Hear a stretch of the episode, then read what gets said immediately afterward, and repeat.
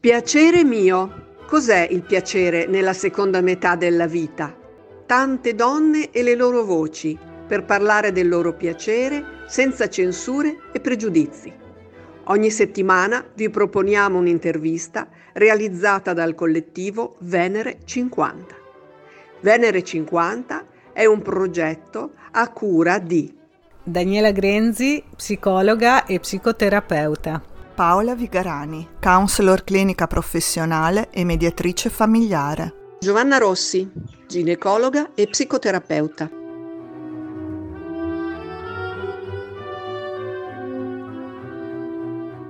Amiche di Venere 50, benvenuta a questo nuovo appuntamento con le interviste di Piacere mio.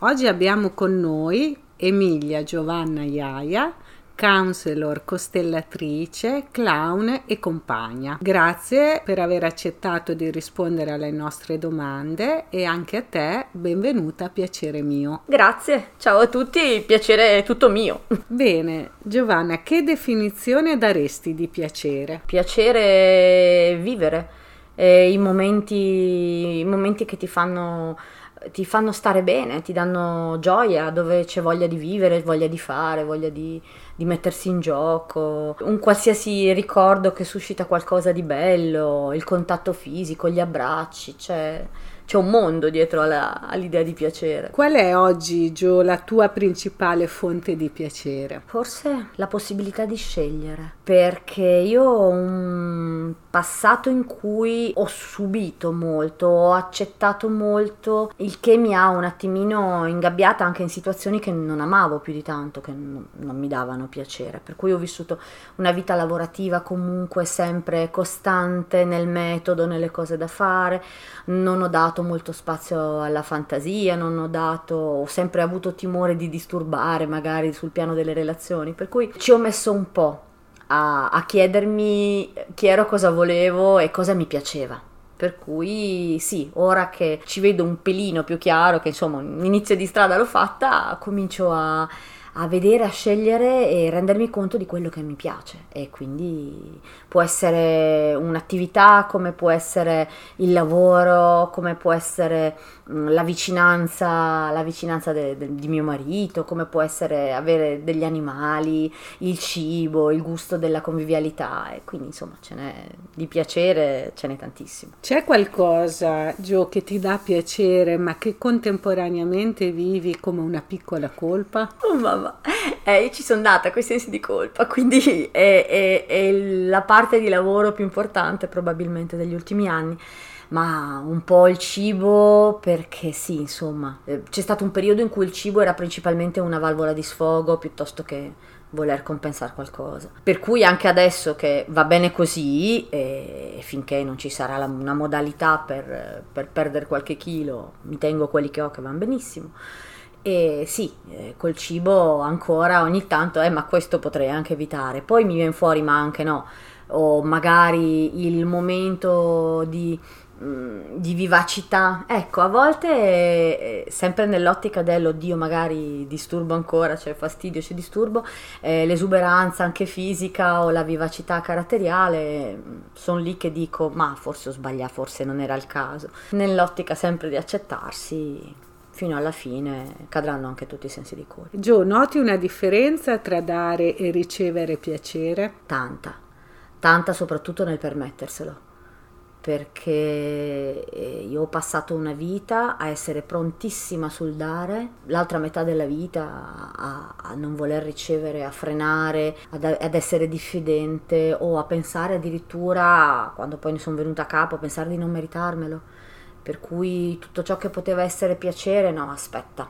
Poi c'è stata anche un'educazione magari seguita da persone con una certa rigidità, quindi c'era anche un, un, dietro per cui il piacere era l'extra delle feste comandate, se vogliamo. Adesso comincia a essere un va, va nella strada verso il pari e quando, quando, mi chiedo se mi, mi merito anche di, mi merito di star bene, mi merito che mi piacciono le cose, eh, mi merito determinati doni per me stessa, no?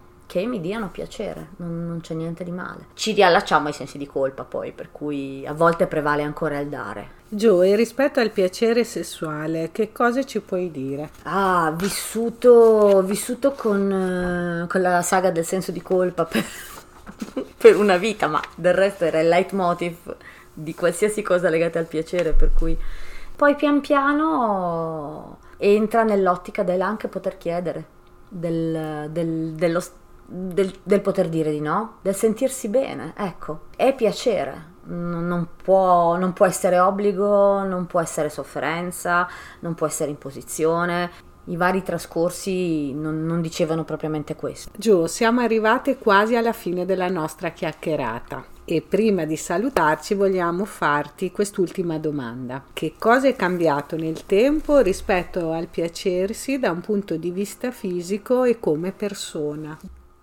È cambiato il mondo e c'è stato gli ultimi cinque anni sono stati fondamentali sia per la riscoperta, la scoperta oltre che la riscoperta, perché c'erano delle parti di me che proprio erano state belle coperte sotto lo strato di polvere. Tra l'altro io ho sempre pensato, stimandomi come ai livelli della metropolitana, io ho sempre pensato che da ragazza, ragazzina, ok, fossi tremenda. Invece ho riscoperto di recente delle mie foto di 18 anni ed erano bellissime ero, ero bella, cioè, e, e, non me ne rendevo conto, ero convinta di tutt'altro, chiusa, refrattaria a qualsiasi tipo di, anche di, di, di, di valutazione positiva di se stessi, cioè ci sono stati degli anni che mm, l'accettazione degli altri, che, che gli altri mi accettassero era quasi come se fosse un regalo, cioè una cosa che caspita, sono stati carini. E, e questa cosa proprio non poi è arrivato il momento del volontariato clown e lì è venuta fuori una parte molto eh, vivace di me. Poi sono arrivati gli studi, il cambio di rotta lavorativo e, e gli studi da counselor e da costellatrice e lì si è, aperto, si è aperta anche la parte di Emilia Giovanna, è tornata Emilia che era, era, era anche persino nel nome, era una parte nascosta di me ed è venuta fuori. E quindi pian piano, adesso.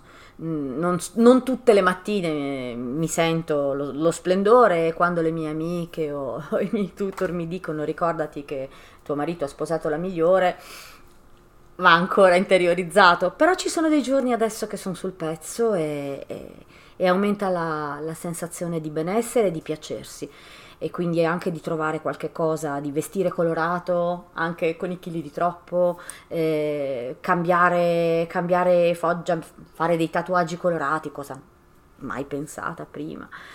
E vivere la vita anche da della clown terapia in maniera assolutamente leggera. Ecco, eh, penso che gli ultimi anni nella profondità del percorso però mi abbiano, fatto, mi abbiano veramente regalato la leggerezza. E da lì, insomma, va meglio, è un bel andare. Gio, a nome di Venere 50 ti ringraziamo per essere stata con noi. Buon piacere a te e buon piacere a tutte. Grazie a voi.